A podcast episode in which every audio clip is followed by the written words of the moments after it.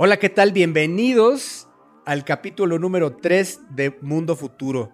Y como en todos los capítulos, nos acompaña desde Seattle, Washington, Jaime Limón. ¿Cómo estás, James? Hola, ¿qué tal, Jorge? Hola, Mario. Hola todo mundo. Eh, pues yo contento de poder platicar con ustedes hoy de un tema que parece estar muy de moda, que son los NFTs, pero no voy a entrar a detalle, ahorita platicamos de eso.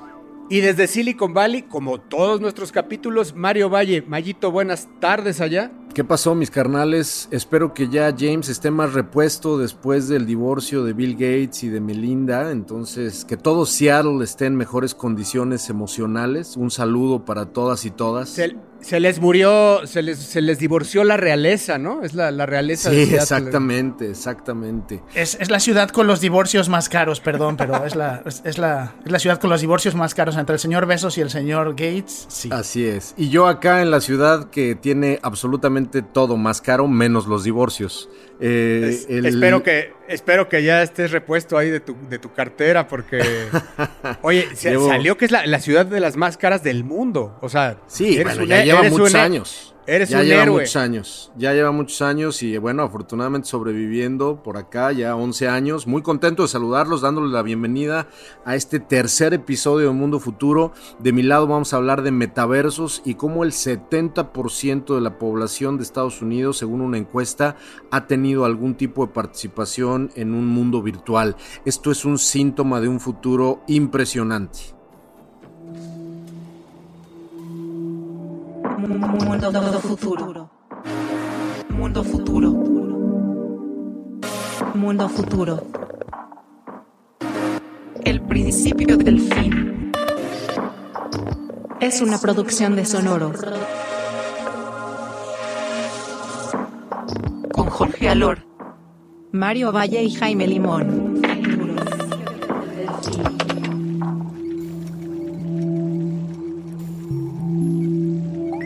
Yo transmitiendo, no tengo nada que presumir. Eh, como ustedes, chavitos americanos, yo estoy presumiendo, yo estoy transmitiendo desde la Ciudad de México y les voy a hablar de turismo espacial. Y van a ver que esta vez sí no, ya se arrancó. O sea, la verdad es que, mira, yo me acuerdo desde mis tiempos de, de, de Sputnik y Radioactivo que tenemos hablando realmente de turismo espacial décadas, pero ahora sí creo que ya arrancó. Y bueno, decidí hablar de este tema porque me mandaron un, un, video medio viral en donde aparece, seguro muchos ya lo vieron, en donde aparece Jeff Bezos eh, en, la mitad del desierto en unas pick-up, me parece que son Ford, que más bien parece así, ya saben, tomas de dron y, se ve él con una comitiva grande, este, cómo van todos en estas pick-ups y van a recoger una cápsula, una cápsula que parece como la de como la de Steve Austin en, en, en, en el espacio, eh, y pues una cápsula, realmente me llamó la atención que parece una cápsula de, de setentera, ¿no? Y van a recogerla eh, y sale, pues él le da la bienvenida a una persona y pues hay prensa alrededor y se forman todas las camionetas y wow, pues está como recibiendo a lo que parece hacer alusión al primer turista espacial. Y bueno, esto es lo que va a suceder, pero el próximo 20 de julio, que por cierto, es el aniversario número 52, que a nadie de nosotros nos tocó. Afortunadamente estoy diciéndole, somos más jóvenes que eso. Este, nosotros, es, el, es el aniversario número 52 del alunizaje de Neil Armstrong y Buzz Aldrin. Así que aprovecharán esta fecha para hacer, eh, para que la empresa Blue Origin lleve a los primeros eh, turistas al espacio. Para esto van a subastar un lugar eh, uno de esos lugares va a estar, eh, va, va, se va a poder ofertar y esa, esa subasta ya empezó. Así que si usted, uno de los dos escuchas que, le gusta este podcast, pues, quiere subastar, es momento de hacerlo. Eh, la, la, subasta tiene tres fases, eh, hay dos en mayo y una en junio, y pues sí vale la pena eh, seguir esta noticia para ver en cuánto van a acabar estos lugares. Así que bueno, le, les platico un poquito de lo que se trata la experiencia, porque la verdad es que, es que yo pensé que, que era un poco diferente y no. Eh, le, resulta que la cápsula, esta que les digo que es pues, tal cual una cápsula de estas de, de, como las que hemos visto en todas las películas, va eh, atachada ahí a, un cohete que, que, que, es el March 3 y no es cierto, el cohete se llama New Shepard. Eh, despega a March 3 y llega, recorre 100 kilómetros eh, y tienes, eh, vas a, en cuanto cruzas una línea que se llama la línea de Karman, que está justamente a los 100 kilómetros, vas a justo ahí, por ahí vas a empezar a experimentar la gravedad cero, que es uno de, las, uno de los happenings que vas a estar viviendo. Después de eso, pues vas a tener toda esta experiencia eh, de gravedad cero y vas a poder empezar a tomarte tus selfies en el espacio, viendo la Tierra redonda, este, y viendo pues toda esta, eh, eh, me imagino, experiencia visual alucinante. Para después... Perdón, oye Jorge, este, Está súper interesante lo de la, la, subasta, pero me imagino que debe haber algún tipo de limitante en cuanto a salud física, ¿no? Imagínate que un señor de 70 años paga 2 millones por subirse y se les muere en el intento. Por supuesto, está, eh, eh, está lleno el, eh, de, de, de, de, checks, de, checkbox y de contratos para, para poder hacerlo, por supuesto. Yo ya, entré a la subasta, digo, lo hice por experiencia, no porque tenga la más remota este, posibilidad de ganar un viaje al espacio, pero lo hice por experiencia y estoy ahí este, metido y me, ya me están spameando durísimo. Pero lo que les quiero decir al final, para no hacer el choro largo, es que dura 10 minutos la experiencia, ¿no? O sea, es, es sube, sentir las, las fuerzas de gravedad, las Gs en tu cuerpo, después eh, la experiencia de no tener gravedad, eh, este, ver el espacio exterior y de repente empezar la, bajada eh, y, culmina todo esto con, un, los paracaídas en el desierto y bueno, pues que ya van por ti, te llevan este ya como super instalaciones que ha hecho Amazon en el desierto. Esto pues ya realmente empieza el banderazo de salida y justo uno de los millonarios que estará a bordo de los próximos vuelos, parece que para septiembre, 15 de septiembre tiene programado su primer vuelo y que al parecer pasará la historia como el primer eh, turista, turista, realmente turista eh, del espacio, es Jared Isaacman, que es él, es un súper, súper billionaire eh, y es el dueño de Shit for Payments. Lo mismo está sucediendo del lado de, con Richard Branson y Elon Musk y, todos tienen ya diferentes personalidades que ya dijeron voy a ir, entre ellos el mismo Richard Branson, que, que, yo no sé, ya está viejito, ¿no? O sea, ya está, no sé si vaya. Y además ya vendió, además ya vendió una posición importante de Virgin Galactic, ya no, ya no es tan dueño de Virgin Galactic. Y, y además no sé si vaya a dar los estándares de salud, ¿no? Porque no sé, no sé cuántos tendrá, pero sí ya debe estar, ya debe estar. Pero sí es el señor, pero sí es el que intentó cruzar el, Atlántico en velero, me parece. Es el rey, ese, ese, ese carnal es el rey de los chavorrucos, el rey. ¿no? Yo lo tengo en una alta estima, ¿eh? El rey de los chavorrucos. Y no dudes que hizo Virgin Galactic para poder él ir y ya después venderla. Que se apure. Así, ah, que se apure. Pues, es importante ver cómo esta aceleración de la, de la carrera espacial está verdaderamente avanzando a pasos agigantados. Les comentaba yo el otro día que estoy viendo una serie que se llama For All Mankind del que creador soy fan. es chingoncísima. Eh, el creador es el mismo creador de Battlestar Galactica, el creador de, Star Trek The New Generation, de Outlander, se llama, si no me equivoco, Ronald Moore. Y, y, este carnal escribió una serie que explora la posibilidad de qué hubiera pasado si la carrera espacial en los años 60 no se hubiera detenido. Si hubiéramos puesto una base lunar, por ejemplo, en 1970, ¿no? En la Luna. El planteamiento está, eh, está más fuerte, ¿no? Es qué hubiera pasado si Estados Unidos no es el primero en poner a un hombre en la Luna. Además, además. Sino que hubieran sido los rusos. Entonces la reacción de Estados Unidos hubiera sido mucho más overwhelming en ese sentido y se hubiera agresiva, con todo agresiva. Con todo, con todo. Y, vaya, eso narra, eh, eso es, eso es la, historia, ¿no? O sea, pequeños detalles que hacen los grandes cambios. Ahora, fíjate que lo que es bien interesante y lo hemos platicado con, relacionado con el espacio, es que, y sobre todo cuando platican ustedes de esa serie, es que muchas de esa, la carrera espacial era entre países y era entre gobiernos. Y ahorita todo lo que nos estás contando, Jorge, y que yo creo que es el mundo futuro del viaje del espacio es son empresas privadas. Privadas totalmente.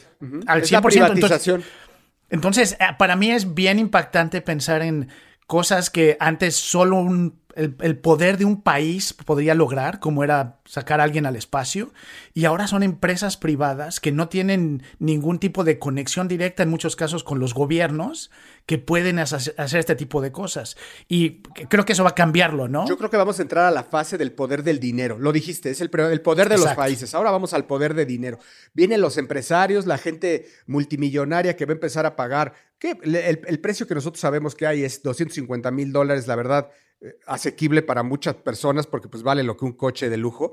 Eh, eh, para poder ir al espacio, pero al parecer ya cerraron, incluso Virgin Galactic, que es quien tiene esos, esos precios, este es quien lo, lo va a, lo, cerró ya a 600 personas, pero no, no creas, o sea, creo que parte de lo que hayan, porque lo estén haciendo por, por, por puja, este, pues también tiene que ver con, también para tabular un precio en, el, en, el, caso de Amazon, ¿no? Pero sin duda, sin duda es un tema que, que es para, para, para, para gente, para millonarios en este caso, pero va a ir bajando, irá bajando el precio, irán apareciendo más compañías e irán entrando las las marcas y, las marcas van a empezar a llevar a gente, a turistas y será mucho más alcanzable hacer este tipo de experiencias que además no sabemos hoy de lo que nos espera. Realmente esto es, esto es, esto es realmente la prehistoria, ¿no? O sea, vamos a recordar eh, cuando seamos viejitos nosotros y estoy seguro que uno de, uno de los tres que estamos aquí es probable que podamos ir porque, porque por, lo que, por lo mismo que acabo de decir, esto va a seguir siendo negocio, mientras sea negocio va a haber demanda, mientras haya demanda bajarán los precios este, o aparecer, bueno, no es, lo, no, es lo, no es lo correcto, subirán los precios, pero aparecerán más empresas y podría haber ahí mucho más oportunidad de que fuéramos. Entonces, eh, pues yo creo que eso, sin duda, faltan muchos players. Eh, estamos en la época totalmente de las cavernas, pero sin embargo, sin embargo, ya hay players jugando y ya es esto está convertido en una verdadera carrera, ¿no? Carrera para todo. Una de las fases finales de, bueno, por lo menos visiblemente en su página de Blue Origin, es poner una base en la luna, como, como, como en la película de, como en la serie de For All Mankind, Mario.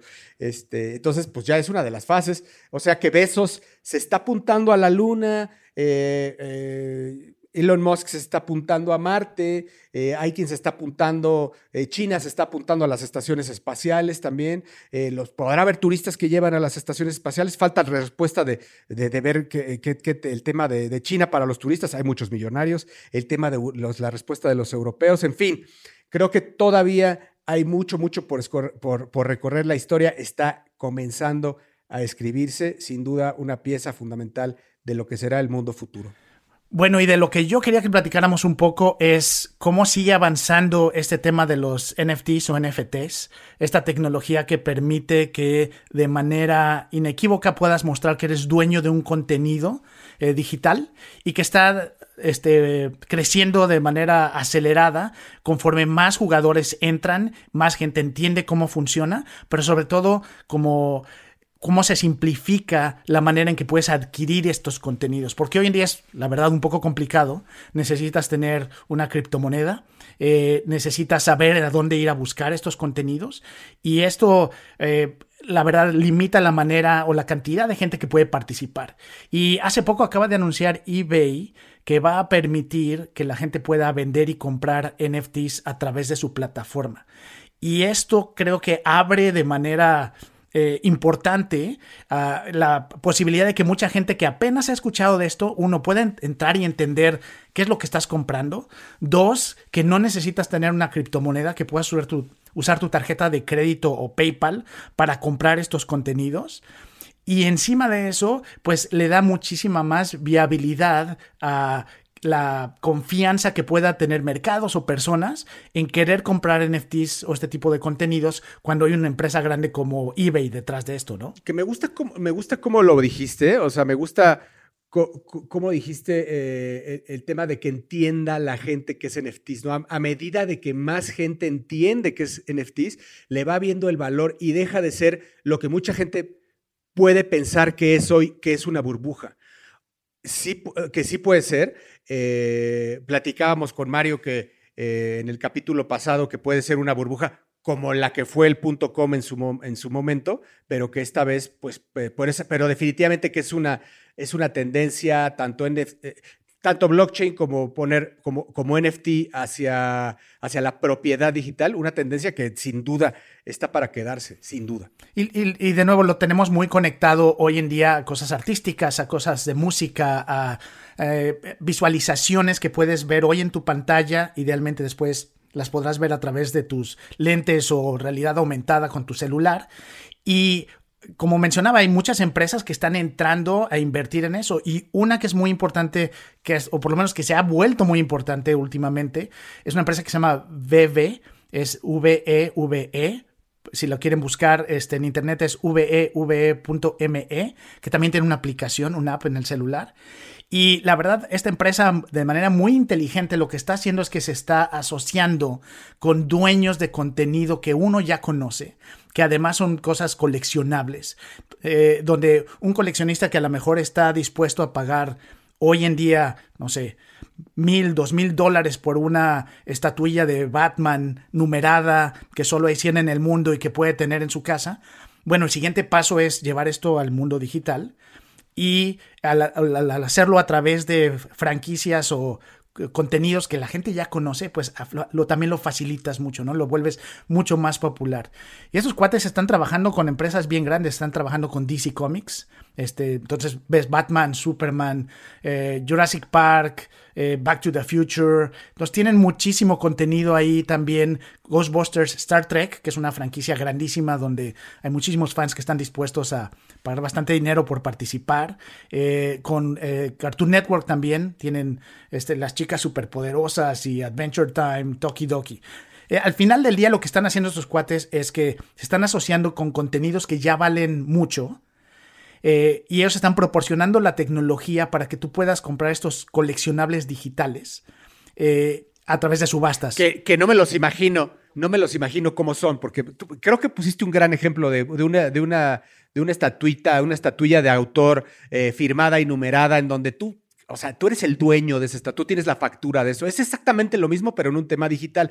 Hasta donde yo iba, o sea, todos esos, esos temas digitales tienen un uniqueness, ¿no? O sea, al final eh, tendrías que, yo, yo, ¿cuál? Si yo quisiera comprar algo de Batman, no me queda claro qué es lo que estaría comprando. O sea, vaya, si me dices, oye, vas a comprar un NFT de el minuto número 17 de la película de Batman fulana de tal, estaría, eso es un coleccionable, digamos, ¿no? En este caso, pero aquí lo que están haciendo, lo que están haciendo aquí es que de plano están diseñando de cero esa estatuilla. Entonces, esa estatuilla que a lo mejor hoy tú conoces porque la ah, ves físicamente en una tienda de coleccionables, están haciendo esas estatuillas digital, digitales o pósters, son numeradas y lo que hacen es que dependiendo de cuántas este, producen o, o, cuántos, cuántas quieren vender, porque en realidad no se produce, solo se diseña una vez, eh, eh, es el costo. Entonces tienen desde cosas comunes hasta cosas ultra raras, le llaman ultra rare, que pueden costar, no sé, 90 dólares.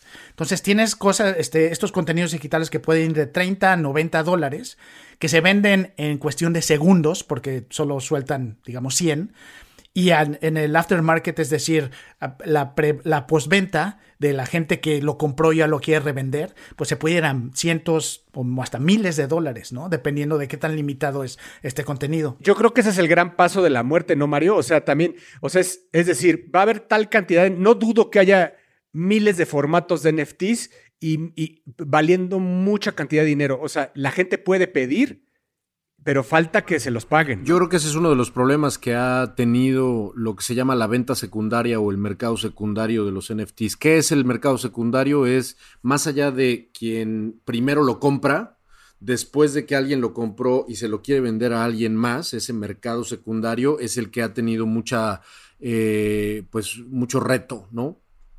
Sí, y, al, al, final del día lo que estamos viendo, como tú mencionabas, este, Jorge, es el principio, ¿no? Estamos empezando a ver cómo esto crece.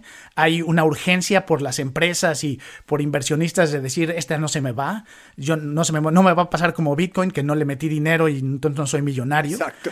Y eso se combina con todos los billonarios de Bitcoin que no tienen en qué gastar y que quieren apoyar este tipo de iniciativas. Entonces creo que si a eso le unes lo que mencionaba yo de estas marcas conocidas y además facilitas cómo poder comprarlo, yo creo que esto es un mercado que va, de nuevo, a explotar, ¿no? es una realidad. Exacto. Es una realidad porque ya trae el, el endorsement de las marcas. O sea, ya el, el, que hayas dicho DC Comics o que hayas dicho este, eBay, PayPal, ya jugando en el mundo NFT, ya le, le o sea, pues ca cada empresa de esas que va entrando le va dando endorsement y va fortaleciendo el tema NFT. Exacto. Bueno, yo les voy a contar, como sabe todo el mundo ya aquí en este programa suyo de confianza, eh, yo soy muy fan de los metaversos, de los mundos virtuales y de lo que se está convirtiendo en nuestro próximo destino, a los lugares digitales a donde nos vamos a ir a vivir.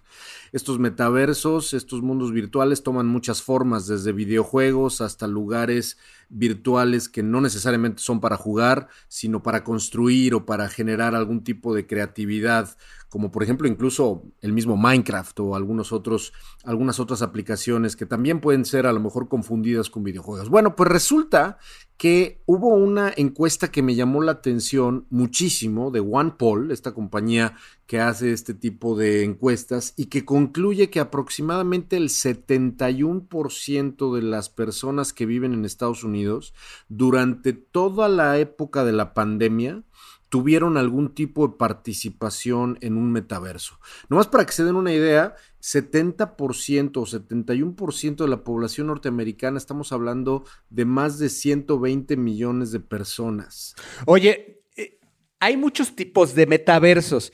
Uno de ellos, en, el más estricto sentido de la palabra, de, de la palabra metaverso, Zoom o, lo que, o, o estas conferencias virtuales, vamos a decir, es una especie de metaverso porque al final estás viviendo algo con alguien en una realidad que no es esta. Yo quisiera pensar que lo que tú estás hablando no es ese tipo de para no sacar a ese tipo. no Así sacar es. a Zoom de la ecuación, ¿no? Así es. Uh -huh. so, yo creo que Zoom no entra en la definición de metaverso porque simplemente Zoom es simplemente una especie de portal que nos conecta entre tú y yo y entre James, tú y yo nos conecta en el universo real. Es simplemente como el correo electrónico, es como el teléfono. Estamos en, el, estamos en el universo normal y simplemente Zoom es un canal que nos ayuda a conectarnos y a vernos. Aquí en realidad estamos hablando que el metaverso son estos lugares donde tú tienes una presencia virtual con un avatar, con un comportamiento virtual, un videojuego o un mundo virtual como el Minecraft que está hecho es para una, que la gente... Una realidad alterna. Una realidad alterna. Entonces, a mí el hecho de que eh, eh, la Universidad de Michigan esté diciendo que la gente que participa en estos mundos virtuales lo está haciendo para hacer el, lo que se llama en inglés el coping, ¿no? Este, este tema que la pandemia ocasionó a nivel depresión, ansiedad, etcétera, que esté provocando que una de las consecuencias a nivel humanidad y que por eso es que me encanta la noticia porque va hacia el mundo futuro, que a nivel humanidad estemos yendo hacia la creación de metaversos para enriquecer nuestra civilización, a ese grado me parece impresionante. A, mí, en base a lo que estás diciendo, Mario, es, me lo visualizo así. La pandemia hizo que la gente cerrara la puerta de su casa hacia la calle y abriera la puerta de los metaversos en su computadora. Y en vez de salir a la calle, salió a todos estos lugares donde podía pasar tiempo y convivir que no fuera la realidad, ¿no? Y al final del día, como dices Jorge, entre videojuegos, espacios dedicados a esto, eh, se aceleró de una manera brutal en el último año. Que realmente no sabemos dónde vaya a acabar, ¿no? Porque pues desde, de, desde la parte de los conciertos, por ejemplo, ¿no? Que hubo conciertos en Minecraft y hubo conciertos en Fortnite y hay liga en Animal Crossing y, y eso pues va a generar otro tipos de conducta diferentes, ¿no? Que eso es lo que, eh, eso es lo que, mm, no sé si el comentario es muy viejito, que, pero es lo que preocupa un poco, ¿no? O sea, es, es decir, que, eh, que se vaya a cumplir la profecía de Peter Diamandis de, de que en los próximos años una de las grandes migraciones del ser humano será hacia los metaversos. O sea, que si a, a medida de que tú vayas ganando realidad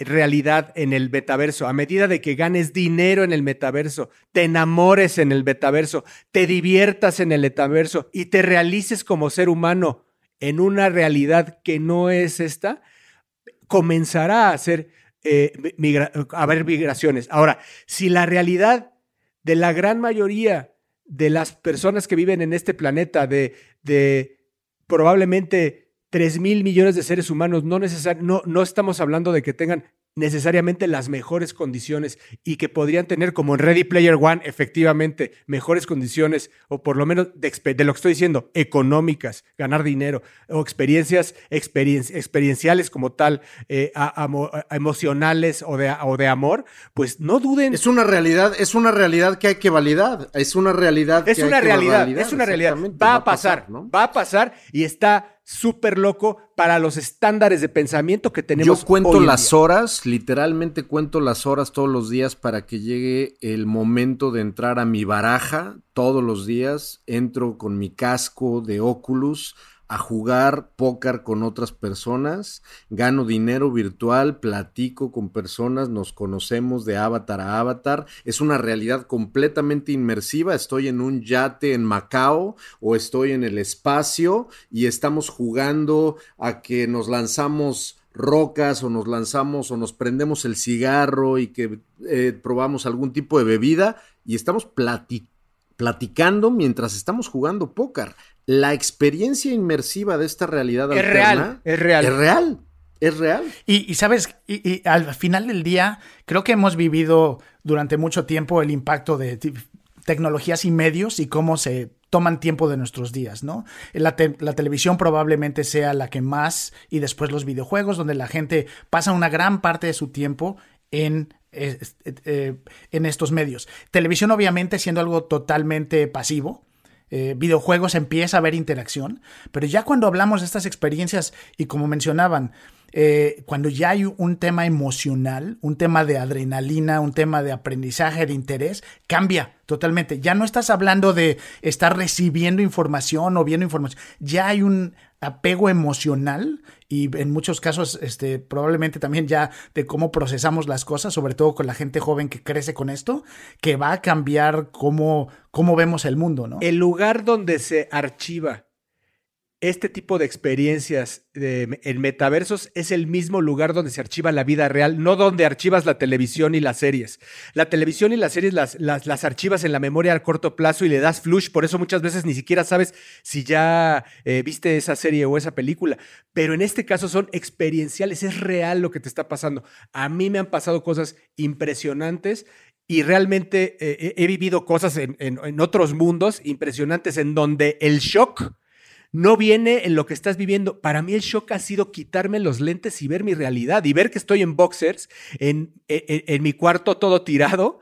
Eso ha sido, y que no estoy en esa realidad. Entonces, imagínense eso exponenciado, no vas a querer regresar. O sea, vaya, espero y quiero pensar que tengo una vida en este universo digna eh, de, disfrutarla, pero es que lo que yo he vivido en metaversos han sido cosas de experiencias insólitas, hermosas, ¿no? En donde, en donde realmente cuando te quitas los lentes dices, no está tan chido, ¿no? Y conforme avance la tecnología, conforme avance la manera en la cual te va a permitir vivir estos metaversos de una manera más experiencial, más sensorial, más dentro de ese mundo, efectivamente van a haber eh, muchos debates alrededor de qué es realidad, qué no es realidad, qué sí es validable eh, y qué no, ¿no? Totalmente.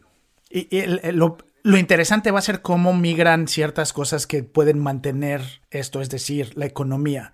Eh, si va a haber trabajos dentro del metaverso o no, legislación, porque todas esas cosas también van a separar qué gente realmente puede pasar casi toda su vida si quisiera allá adentro, eh, pero también pues de algo tienes que comer, tienes que tener alguna actividad.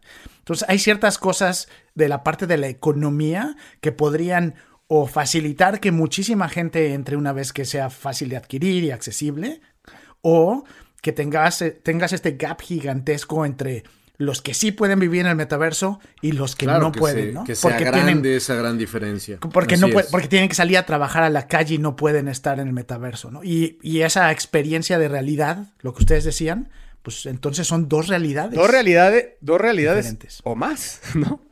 O más. Sí, sin duda, eh, el tema eh, nos, que nos va a seguir dando mucho de qué hablar, porque quiero, a Mario acaba de decir, el 70% de los norteamericanos, estamos hablando, dijiste 200 millones de personas, ¿no? Aproximadamente, aproximadamente 200, 200 millones de personas, somos 6 mil millones de seres humanos. ¿Qué va a pasar cuando haya ese dinero, la cantidad de dinero que hay, a medida de que haya dinero, va a haber oferta, mucha oferta. Las, las, entonces, es posible que haya grandes migraciones hacia, hacia el metaverso de gente y probablemente de las clases eh, bajas, ¿no? Bajas de, de, la gente que no tiene eh, buena calidad de vida en este universo. De, polémico, el polémico. Oculus, el Oculus Quest, el Oculus Quest 2 cuesta 299 dólares. No digo que sea súper barato, lo que digo es cuesta menos que una consola de videojuegos. El día que sea inmersivo y que yo pueda comprar por, déjamelo barato, por 50 dólares un device en donde yo pueda vivir inmersivamente la vida de Kim Kardashian sin darme cuenta que yo no soy? ¿Por qué querría, por qué querría despertar en la sierra occidental de Marruecos, en, el, en medio del desierto, en una casa de lámina, ¿no? O sea, digo, ¿Qué, qué, bueno, qué, por... qué, qué, imagen tan triste pusiste Cyberpunk, en mi cabeza, Jorge. Cyberpunk. El día, el día, el día que pase eso, que alguien tenga esa, esa posibilidad y quiera hacer eso, yo me agarro mi, mi avión al espacio, sí, pero ya loco, sin regreso. ¿eh? Sin duda. Bueno, pues eh, se nos acaba el tiempo, 34 minutos 56 segundos duró este podcast. Esperemos que eh, le dé clic al siguiente porque vamos a estar produciendo varios y si usted quiere estar enterado y analizando desglosando el futuro que nos espera, pues acompáñenos en nuestra próxima emisión de Mundo Futuro. Muchas gracias, James. Gracias, Mayito. Gracias, carnales. Gracias a todos. Bye.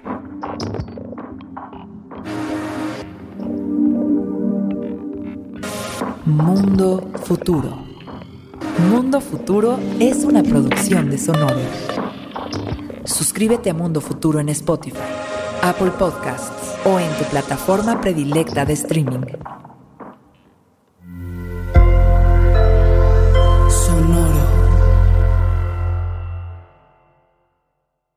Our kids have said to us since we moved to Minnesota, we are far more active than we've ever been anywhere else we've ever lived. Moving to Minnesota opened up a lot of doors for us. Just this overall sense of community, of values that, you know, Minnesotans have. It's a real accepting, loving community, especially with two young kids. See why CNBC ranks Minnesota number four best state to live and work. A great place to work, an even better place to live. ExploreMinnesota.com slash live.